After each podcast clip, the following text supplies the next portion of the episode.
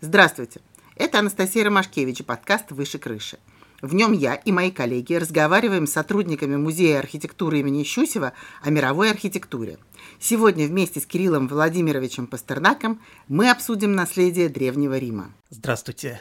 Кирилл, у меня к вам первый вопрос – самый такой основ, основополагающий. Почему, говоря об античной архитектуре, мы говорим прежде всего именно о римской? Потому что, например, ну, я думаю, огромное количество э, людей, которые воспитывались вот в нашей стране, они с античностью познакомлены по, прежде всего по мифам и легендам Древней Греции, и от этого складывается ощущение, что вот Греция – это какая-то такая базовая вещь. А ну, как бы Рим немножко будто бы даже вторичный. Но в архитектуре это не так. Нет, безусловно, Греция стояла у истоков античной архитектуры. В Греции были разработаны основные ее формы, и, конечно же, римляне очень многое заимствовали у греков. Но дело в том, что а, европейская архитектура и в средние века, и вплоть до XVIII века воспринимала античность исключительно через э, наследие Древнего Рима – Греция была далеко, э, к тому же в определенный период она была захвачена османами, и поэтому те памятники, которые мы сейчас считаем классическими, ну, например, Парфенон э, в Афинах, э, европейцам просто не были известны или известны по описаниям э, путешественников. А вот за Римом не нужно было далеко идти. Рим был повседневным окружением для жителей Европы, ну, по крайней мере, жителей Средиземноморья, Италии, Испании, Франции, Юга Германии. Римские дороги, римские акведуки, триумфальные арки – развалины храмов. Все это находилось буквально на расстоянии а, протянутой руки. И вот это вот римское наследие в сущности сформировало европейскую культуру. Все средние века, вся эпоха Возрождения проходила под, под знаком Древнего Рима. Вся европейская архитектура выросла из Древнего Рима. И именно в этом его значение для нас, и именно поэтому я предлагаю сегодня сосредоточить наше внимание именно на Риме, а не на Греции. Понятно. А о каком периоде временном мы будем говорить? Я так думаю, что это будет время от первого века до нашей эры. Это период поздней республики, ее распада, э, начало императорской эпохи, и до IV века нашей эры, когда христианство стало государственной религией Древнего Рима. Ну, возможно, мы будем выходить за рамки. Хорошо, мы сегодня довольно полно представляем себе, как выглядел Древний Рим, много об этом знаем. Как вообще, когда и как стало складываться это понимание? А, ну, во-первых, как я уже говорил, а, еще средние века очень многое оставалось от римлян э, в достаточно целом виде, пусть и запущенные, пусть и разграбленные, но вполне э, обозримые. А затем, начиная с эпохи Возрождения, ну, буквально целые армии художников бродили по древним развалинам, зарисовывали их, пытались реконструировать их первоначальный вид. Производились раскопки, ну, конечно, на начальном этапе не с научными целями, а прежде всего в поисках каких-то ценностей, произведений искусства. Но все это дало огромный материал, который непрерывно пополнялся, уточнялся. И, в общем-то, уже к XIX веку э, сложилась достаточно цельная картина древнеримской архитектуры. Она, конечно, постоянно корректируется в деталях, но в общем и целом относительно нее установился некий консенсус вопрос, который я задала себе не так давно, но когда я его задала, поняла, что не знаю на него ответа и даже не могу представить себе, почему так происходит. Мы знаем когда мы говорим о каких-то значимых, основополагающих памятниках римской архитектуре, мы понимаем, когда они были построены и кто из императоров тогдашних это дело финансировал, кто это инициировал. Но мы за редчайшими исключениями практически никогда не знаем, кто был тот архитектор, который, собственно, спроектировал. А там мы, ну, как бы работа такая, что она не может быть э, ну, безымянна. Очевидно, там был кто-то, кто всем этим делом руководил, благодаря те, благодаря кому все это возникало и строилось. А, ну, на самом деле, на самом деле а, ученым известны э, имена архитекторов. А, письменные источники, надписи на зданиях а, сохранили до нас некоторое количество имен, причем среди них есть просто легендарные, например, Аполлодор из Дамаска – который возвел форум Трояна в Риме, включая и триумфальную арку Трояна, э, триумфальную колонну Трояна и множество других сооружений. И некоторые исследователи полагают даже, что он мог иметь отношение к строительству пантеона в Риме. А, мы знаем а, Витрувия, Марка Витрувия Палеона, создателя знаменитого архитектурного трактата. Ну, есть и какие-то малоизвестные имена, скажем, а, Луций Кокцей Ауктус ну, я думаю, вряд ли кому-то что-то это имя а, скажет. Он, а, например, построил первый пантеон в Риме на месте ныне существующего. Или Луций Витрувий Цердон, который известен, например, по а, надписи на триумфальной арке в Вероне. А, так что, в принципе, имена архитекторов известны, может быть, они не на слуху. Вот это уже э, несколько другое. А дело. почему они не на слуху? Ну, отчасти в этом сказывается, может быть, отношение современников а, к этим деятелям. А, дело в том, что статус архитекторов а, в Древнем Риме, он был ниже, например, статуса поэтов или ораторов, поскольку в то время все изобразительные искусства в некоторой степени считались прикладными. И их создатели находились, ну, можно сказать, в статусе не то чтобы обслуги, но в статусе такого обслуживающего э, персонала. И в этом смысле можно сказать даже, что профессия архитектора не была уж очень престижной. Архитектор мог быть вольноотпущенник или даже раб. Но, а с другой стороны, это была не только художественная профессия, это была еще и а, важная управленческая а, должность. Через руки архитектора проходили большие средства, а, он командовал целой армией э, наемных рабочих и рабов, он мог быть допущен э, к императору, к высшим чиновникам. И в этом смысле архитекторы все-таки стояли выше э, рядовых э, художников и скульпторов, и поэтому память о них э, сохранялась, и даже императоры не гнушались э, архитектурной деятельности. Э, например, э, император Адриан – принимал участие в проектировании ряда построек, а, возведенных в его время, и кое-кто даже полагает, что уже упоминавшийся Аполлодор из Дамаска был убит по приказу Адриана. Такая своего рода профессиональная ревность. А почему Витрувий, которого вы упомянули, почему, вот он, мне кажется, известен всем. А почему так вышло? Ну, здесь можно вспомнить известную эпиграмму Маршака «Старик Шекспир не сразу стал Шекспиром». А, и на самом деле в Древнем Риме Витрувий, судя по всему, не был очень известен. Он работал времена Юлия Цезаря и Октавиана Августа, то есть это конец как раз первого века до нашей эры, может быть, начало первого а, века.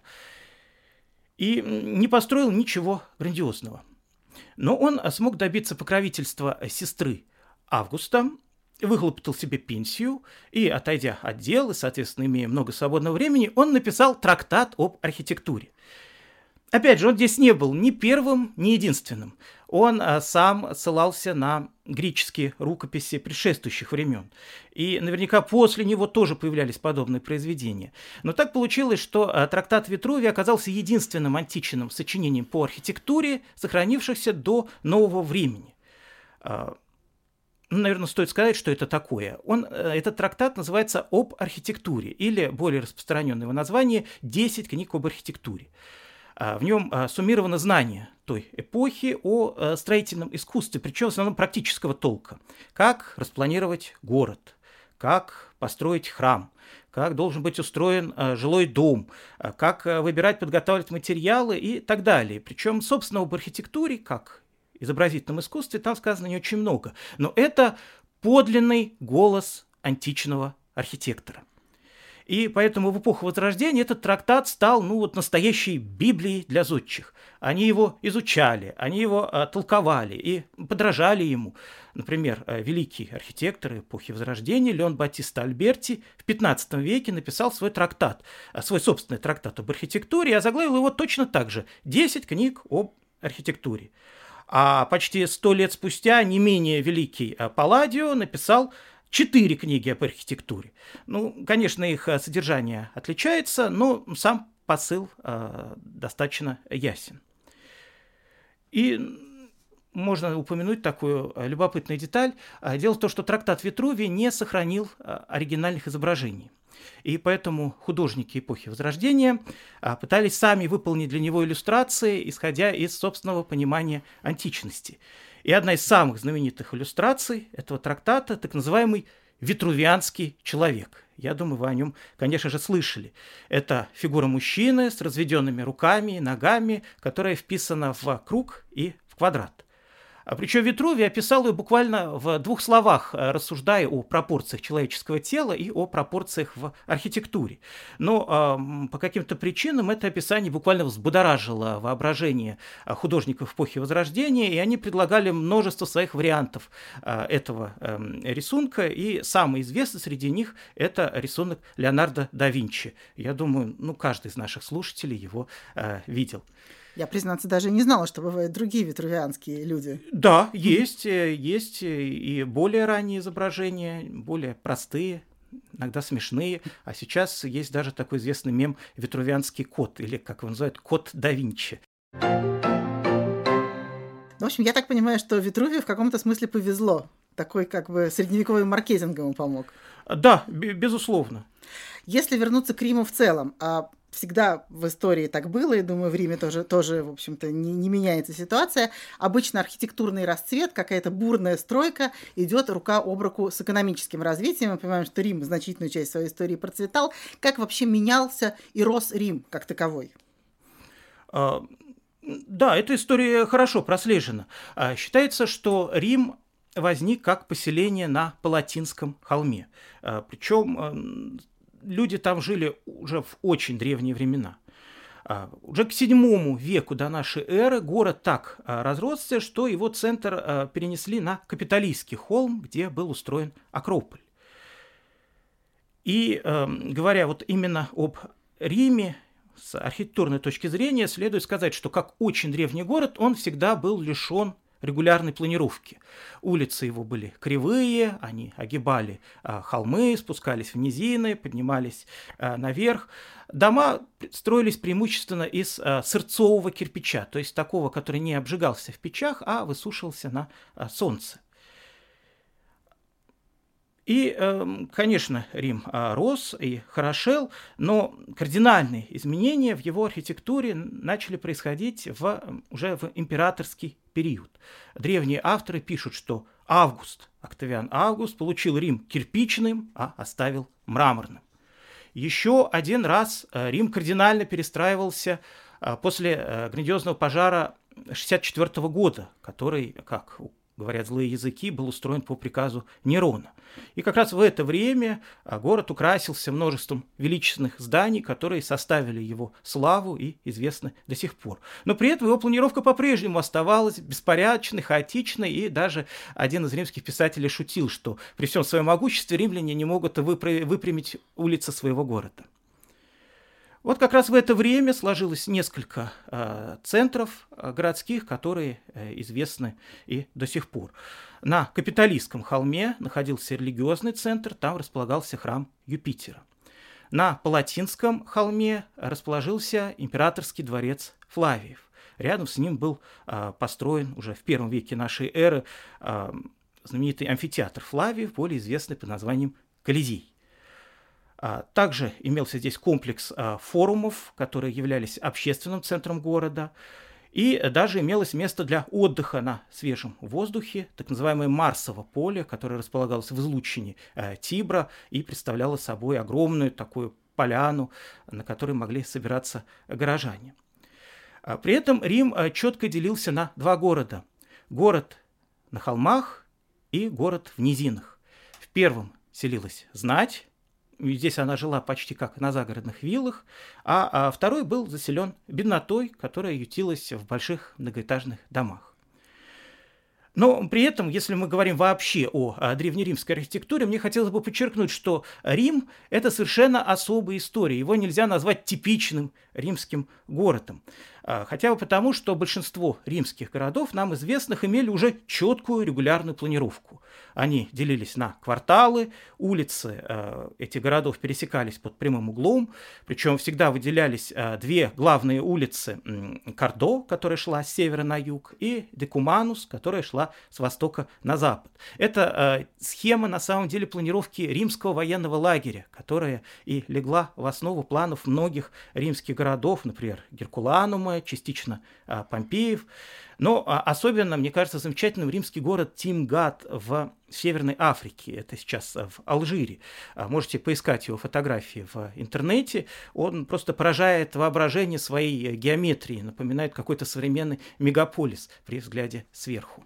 Но вот в этих городах четко спланированных там тоже была такая структура, что центр это там правительственные сооружения, какие-то культовые, а, дома знати, и по окраинам живут уже люди менее состоятельные и менее знатные. Да, безусловно, там а, соблюдалось а, определенное зонирование.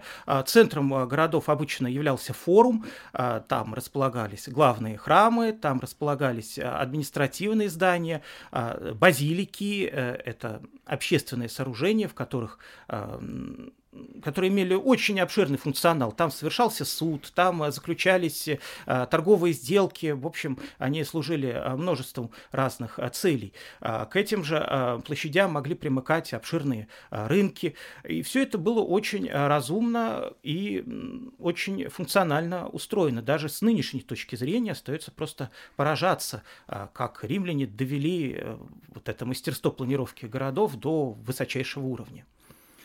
Вы упомянули э, высотные дома, ну, многоэтажные точнее. А, ну, наверное, по античным меркам они, наверное, выглядели высотными. А, очевидно, что, например, в Древней Греции такого не было. Вот что из а, того, что присуще римской, древнеримской архитектуре, было, собственно, привнесено извне из Греции, и что уже было придумано и реализовано непосредственно римлянами?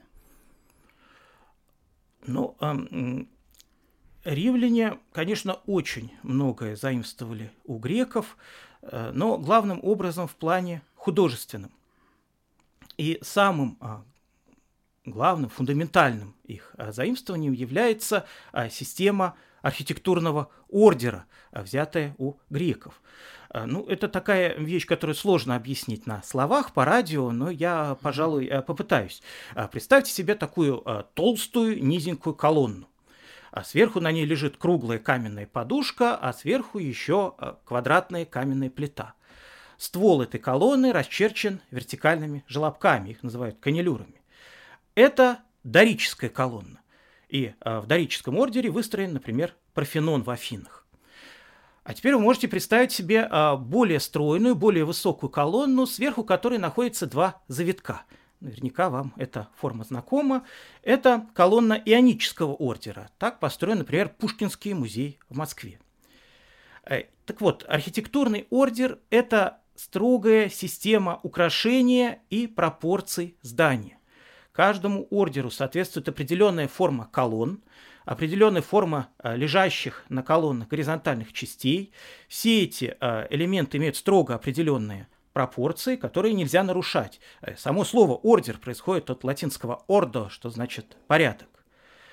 И вот греческие мастера разработали три классических ордера – дорический, ионический и коринфский. А колонны коринфского ордера имеют верхнюю часть в виде такой корзины э, из листьев растений.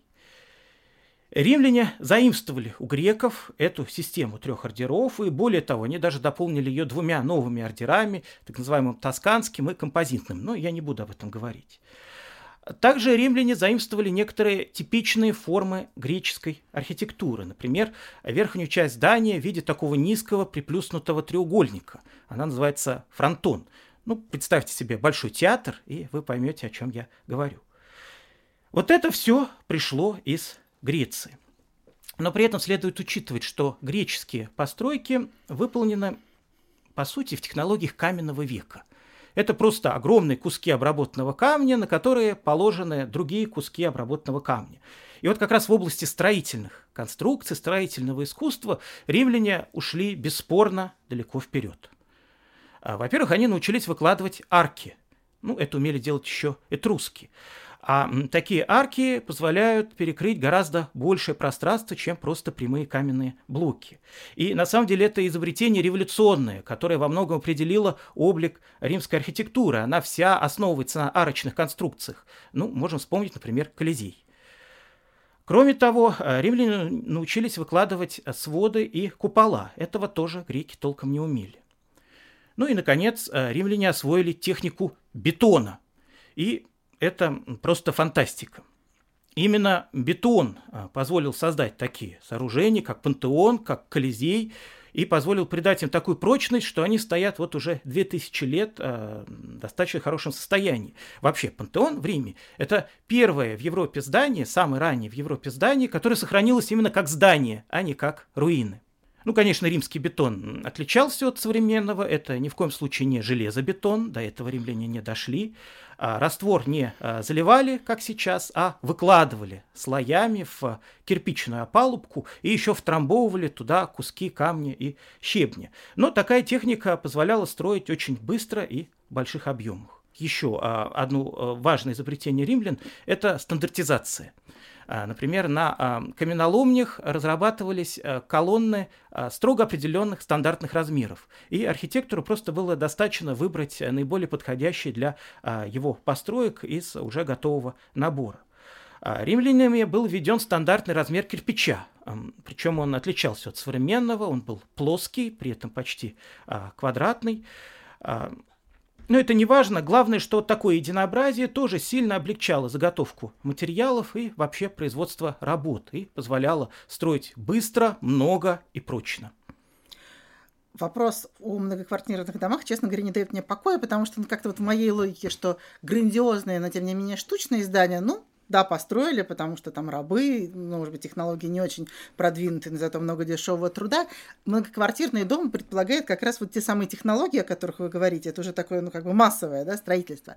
Вообще, что они из себя представляли? Я так понимаю, что они, в общем-то, не сохранились настолько хорошо, чтобы можно было полностью это дело понять, но что мы об этом знаем? Кто там жил? Кто были эти люди? Как выглядели эти квартиры? Это были там доходные дома или какая-то другая была форма собственности? Вообще, что об этом известно нам сегодня?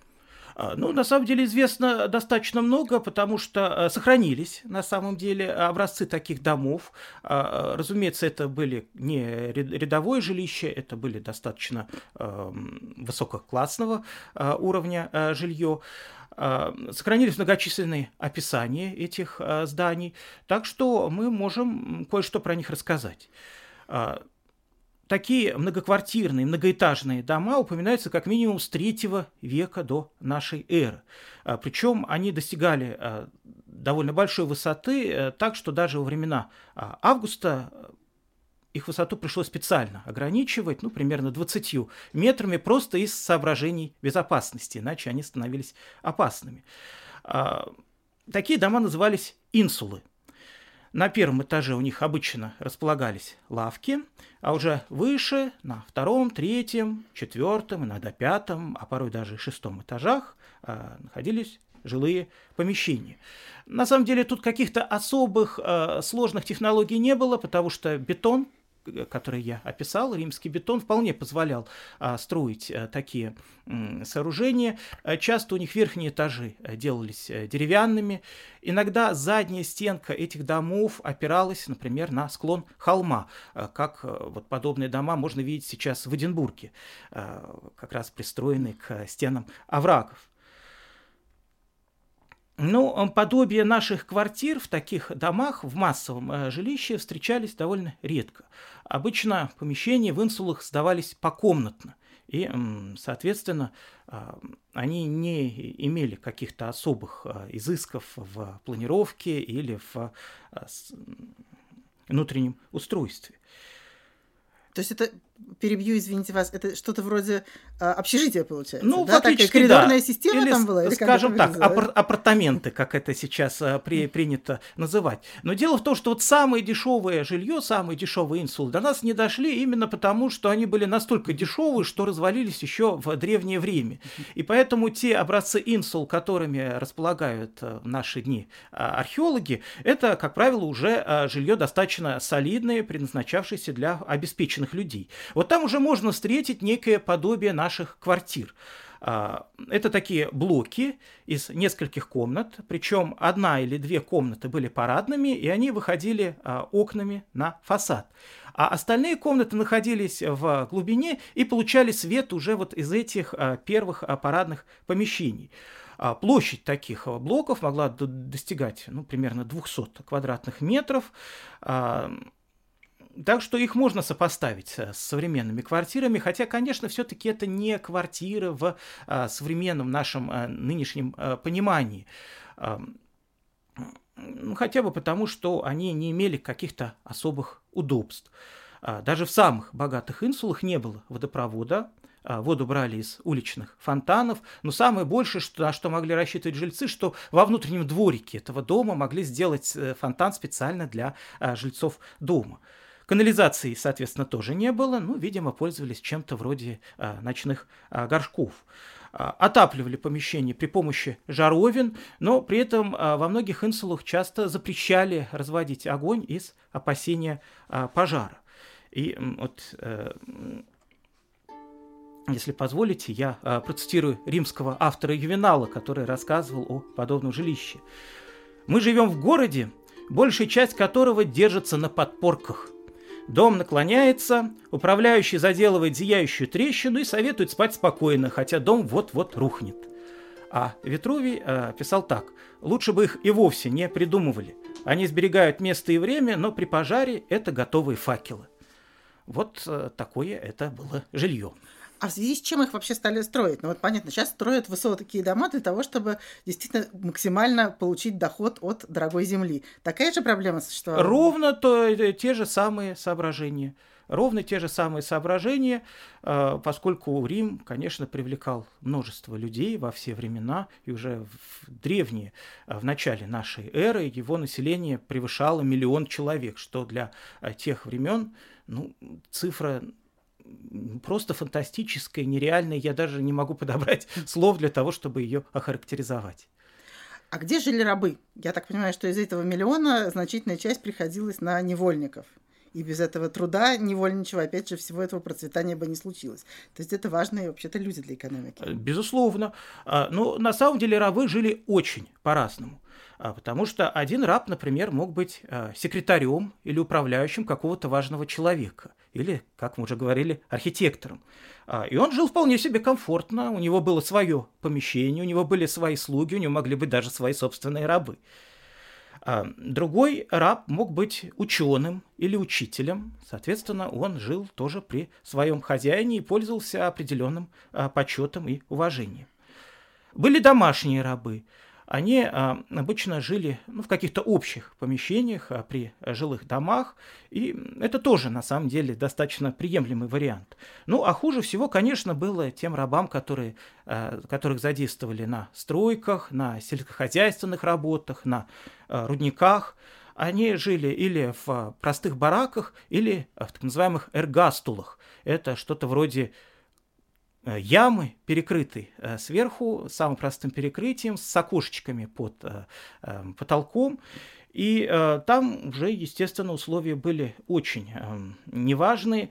И бывали даже случаи, когда хозяева ради экономии устраивали э, лишь э, половинное количество э, спальных мест, так что рабам приходилось спать по очереди, посменно.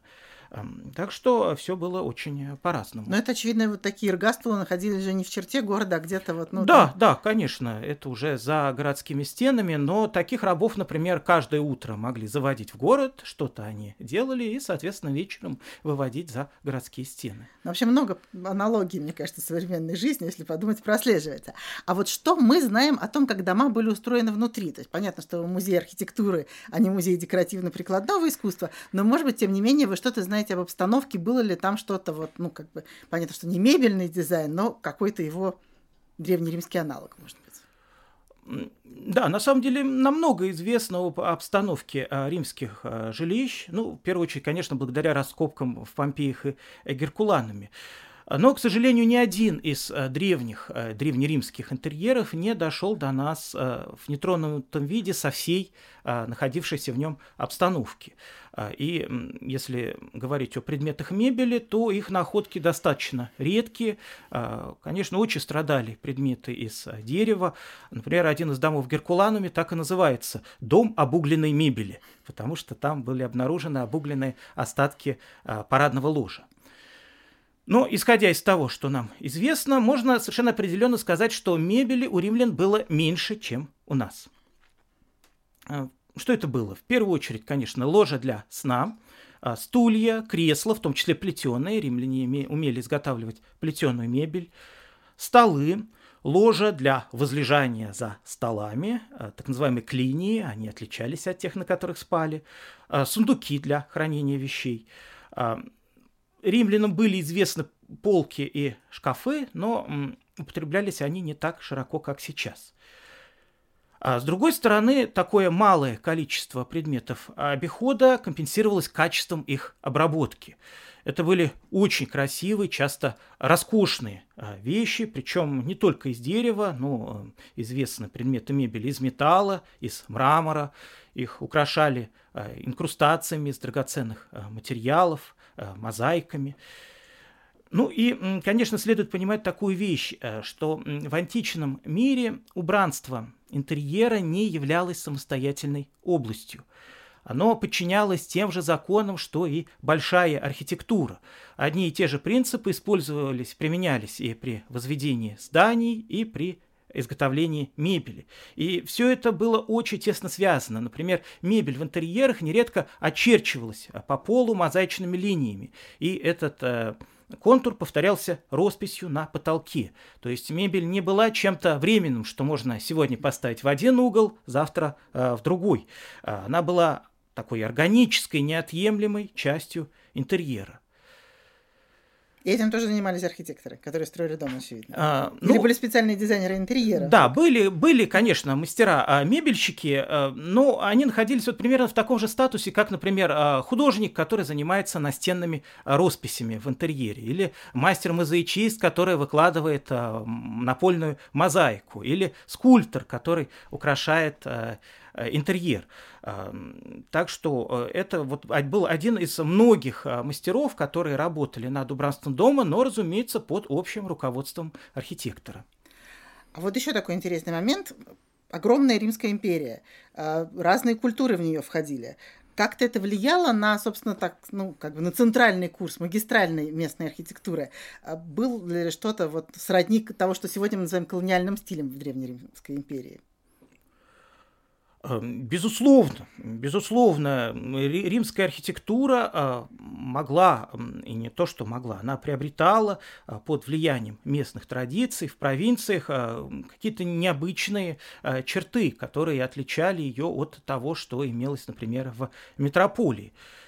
А, ну, это могли быть, например, э, необычные формы и планировки храмов, посвященных местным божествам. Мы можем вспомнить, например, храм Бела или Ваала в Пальмире, э, к сожалению, разрушенный э, боевиками. А внешне он вроде бы напоминал римские постройки, он имел фронтон, колонны и в то же время венчался зубчатой стеной, характерной для архитектуры этого региона. Ну, мы можем вспомнить, например, реконструкцию вавилонских башен и стен. Вот нечто подобное здесь находилось на кровле. Вход в этот храм находился сбоку, чего никогда не делались э, ни в римской архитектуре, ни в Греции. Мы можем вспомнить, например, грандиозный храмовый комплекс Бальбеки в Ливане, который сложен из огромных а, каменных блоков, иногда весом в десятки, а то даже и сотни тонн. Это влияние местной строительной традиции, которая как раз использовала такие технологии. Как я говорил, все еще технологии каменного века, но при этом преобразовавшиеся под а, влиянием римской техники и римского искусства. Климат, конечно же, очень влиял на а, формы римской архитектуры. А, и, например, в провинциях а, появился такой необычный архитектурный тип, как колоннадные улицы. Они на протяжении сотен метров, иногда даже на протяжении километров обрамлялись колоннами, на которые опирались навесы. И все это создавало очень необходимую в жарком климате, особенно в городе, столь необходимую тень. И мы можем вспомнить, опять же, колоннадные улицы в Пальмире или в Герасе, это римский город э, в современной Иордании. Они производят огромное впечатление даже на фотографиях. Или э, в городе Булларигия, это в современном Тунисе, в Римской Африке, был создан э, удивительный тип дома, уходящего под землю. И в самые жаркие дневные часы жители таких домов перемещались подземные помещения. Я сам там не бывал, но э, те, кто был, уверяют, что действительно вот в этих подземных помещениях температура примерно градусов на 10 ниже, чем наверху. Ну, то есть у нас на улице 40 градусов, а в подвале, в подземелье уже 30, и можно жить. Погреб. Да, ну, это, это именно были жилые помещения, роскошно украшенные, с мозаиками, с колоннами. Просто люди там э, переживали, пережидали вот этот период, который сейчас называется сиеста или как-то иначе. А скажите, пожалуйста, а вот э, эти региональные специфические веяния, они как-то в метрополию приходили? Люди ведь путешествовали, может быть, там архитектор здесь что-то построил, а потом поехал непосредственно в сам Рим и тоже там что-то построил, что-то такое привез экзотическое? Да, безусловно, и черты э, провинциальной архитектуры приходили в Рим, и причем провинциальные, я здесь употребляю, э, слово провинциальный я употребляю именно как э, географическое наименование, а не как характеристика его качества. Это могла быть архитектура очень высокого уровня уровне. А, ну, вот наиболее яркий пример. А, в Рим а, в начале нашей эры пришел культ бога Митры, бога такого индо-иранского происхождения. И в короткие сроки получил огромное количество поклонников. И вместе с ним в Рим пришел и тип такого своеобразного религиозного здания – Митреум – который э, представлял собой э, подобие пещеры, причем это сознательно воспроизводилась пещера, часто они заглублялись под землю, и в городе Риме имелось даже несколько э, таких митреумов, они сейчас открыты археологами и доступны для посещения. Ну и, конечно, я никак не могу не упомянуть о христианстве, которое тоже пришло в Рим из провинции, но полностью изменило облик римской религиозной архитектуры. Собственно, почему я ограничил наш разговор разговор IV веком нашей эры, потому что с этого времени по факту начинается уже а, новая эпоха в а, римской архитектуре, эпоха раннехристианского зодчества. Так что Рим а, активно взаимодействовал с своими провинциями, это было двустороннее влияние. А что касается цвета, потому что мы все время воспринимаем античность как такое бело-мраморное прошлое. А на самом деле оно, конечно, было мраморным, но не таким уж белым, насколько я понимаю, что цвет существовал и использовался довольно широко. Вот что конкретно было характерно для, для древнеримского отношения с цветом? Ну, у римлян на самом деле было очень своеобразное, не всегда нам понятное отношение к оформлению зданий. А, ну, я, может, начну немножко издалека. А, греки строили э, свои храмы из, э, из расчета на круговой обзор. Их можно обойти и рассмотреть со всех сторон. А вот для римлян был важен в первую очередь фасад. И поэтому римские храмы и вообще многие крупные римские сооружения не рассчитаны на то, чтобы обходить их.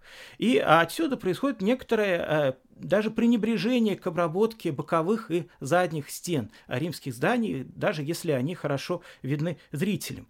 А, поэтому очень часто они никак не были украшены, представляли собой простые кирпичные поверхности. Но я напомню, что кирпич как раз выполнял роль опалубки для а, бетонной заливки а, внутри. И естественно, что в этом отношении говорить о каком-то особом цвете даже не приходится. Но в лучшем случае их могли покрывать штукатуркой. А вот главные фасады римляне уже могли украшать очень богато. Они а, могли использовать облицовку цветным а, мрамором, причем а, в этом отношении они опять же ушли а, дальше своих учителей а, греков они могли верхнюю часть колонн, которая называется капителями, выполнять из бронзы или золотить, что составляло тоже такой приятный контраст с поверхностью камня. И, конечно, римляне очень активно использовали цвет в интерьерах. И свидетельством тому как раз являются а, интерьеры жилых домов Помпеях и Геркуланами. Их а, внутренние комнаты а, сплошь покрыты росписями очень ярких цветов. Если э, кто-то видел их на, на фотографиях, то наверняка обращал внимание на этот необычайный красный, необычайный желтый цвет. И для современного взгляда они могут показаться даже э, чересчур яркими. Мне бы, например, было не очень комфортно постоянно э, находиться в таком окружении. А это как-то объясняется? У них было какое-то другое восприятие цвета? Это вот, ну, есть такой, э, ну, как бы обсуждается такая тема, что вообще в античности люди видели по-другому. Там вот, э, вспоминается в этом смысле э, Гомер, у которого очень странные бывают образы в плане цвета. У римлян с этим как дело обстояло? Нет, у римлян с этим все, все обстояло э, очень хорошо. А скорее э, здесь э, дело в том, что такие яркие цвета и, соответственно, красители, которые для этого использовались, они в какой-то степени были атрибутом роскоши. И э, использовать такие яркие, дорогие краски было очень э, престижно. А мы знаем, что интерьеры домов Помпеи Геркуланами это, как правило, достаточно богатые были э, городские дома и, и виллы. Это были города, как мы сейчас сказали, курортными, жили там люди совсем не э, бедные. И э, здесь скорее мы просто можем говорить о неком проявлении э, такого духа роскоши и утонченности э, в римском его понимании. Вот если учесть, что все-таки характерно для римского архитектурного периода э, все-таки технологичность некоторая, да, которая, как вы говорили, не, не было в Греции, которая была ну, ну, местами почти на современном уровне, кажется. А, очевидно, что для того, чтобы быть архитектором, нужно было ну, как-то долго и много учиться основательно. А как вообще люди становились архитекторами? Где их этому учили? Были ли какие-то специальные а, школы для этого предназначены? Был, были какие-то, а, не знаю, там, сертификаты, кто может быть архитектором, кто не может быть архитектором? Как была вся эта система устроена?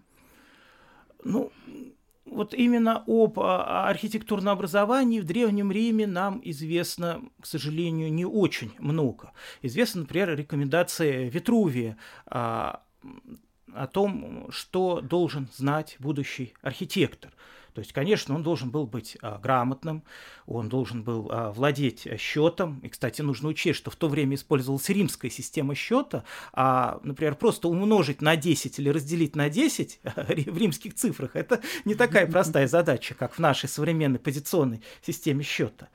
А, конечно, архитектор, будущий архитектор должен был владеть основами геометрии, а, рисунка, должен был ориентироваться в законах, это и сейчас не лишнее.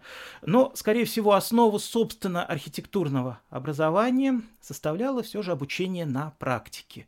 Ученик постоянно а, находился рядом со своим учителем, а, наблюдал за ним, присутствовал при работах, выполнял какие-то поручения и вот на собственном опыте а, постигал премудрости этого дела. В общем-то, очень эффективная система образования. Подводя итоги, давайте, может быть, попробуем составить список из пяти ключевых зданий, посмотрев на которые можно составить, ну, не полное, безусловно, но какое-то, скажем так, базовое представление о том, что представлял из себя Древний Рим в архитектурном плане. А, во-первых, мы уже упоминали неоднократно пантеон а, в Риме, а, Колизей, безусловно, какой-нибудь императорский дворец, скажем, дворец Диоклетиана в Сплите, хотя он уже достаточно позднего времени, но свидетельствует хорошо о больших э, дворцовых комплексах э, императорского периода. А, термы обязательно, скажем, опять же, термы Диоклетиана в Риме, хотя они и э, разрушены, но тем не менее известны их качественные реконструкции, это все можно посмотреть в интернете. Ну и я так думаю, что комплекс Э, императорских форумов э, в Риме также следует включить в число этих ансамблей. Опять же, они э, сильно разрушены, но многочисленные их реконструкции доносят до нас дух этой римской архитектуры в самом ее сердце. Что ж, спасибо вам большое за увлекательный и полезный, я думаю, рассказ. Будьте с нами. Нас ждут еще другие периоды в архитектуре. До новых встреч!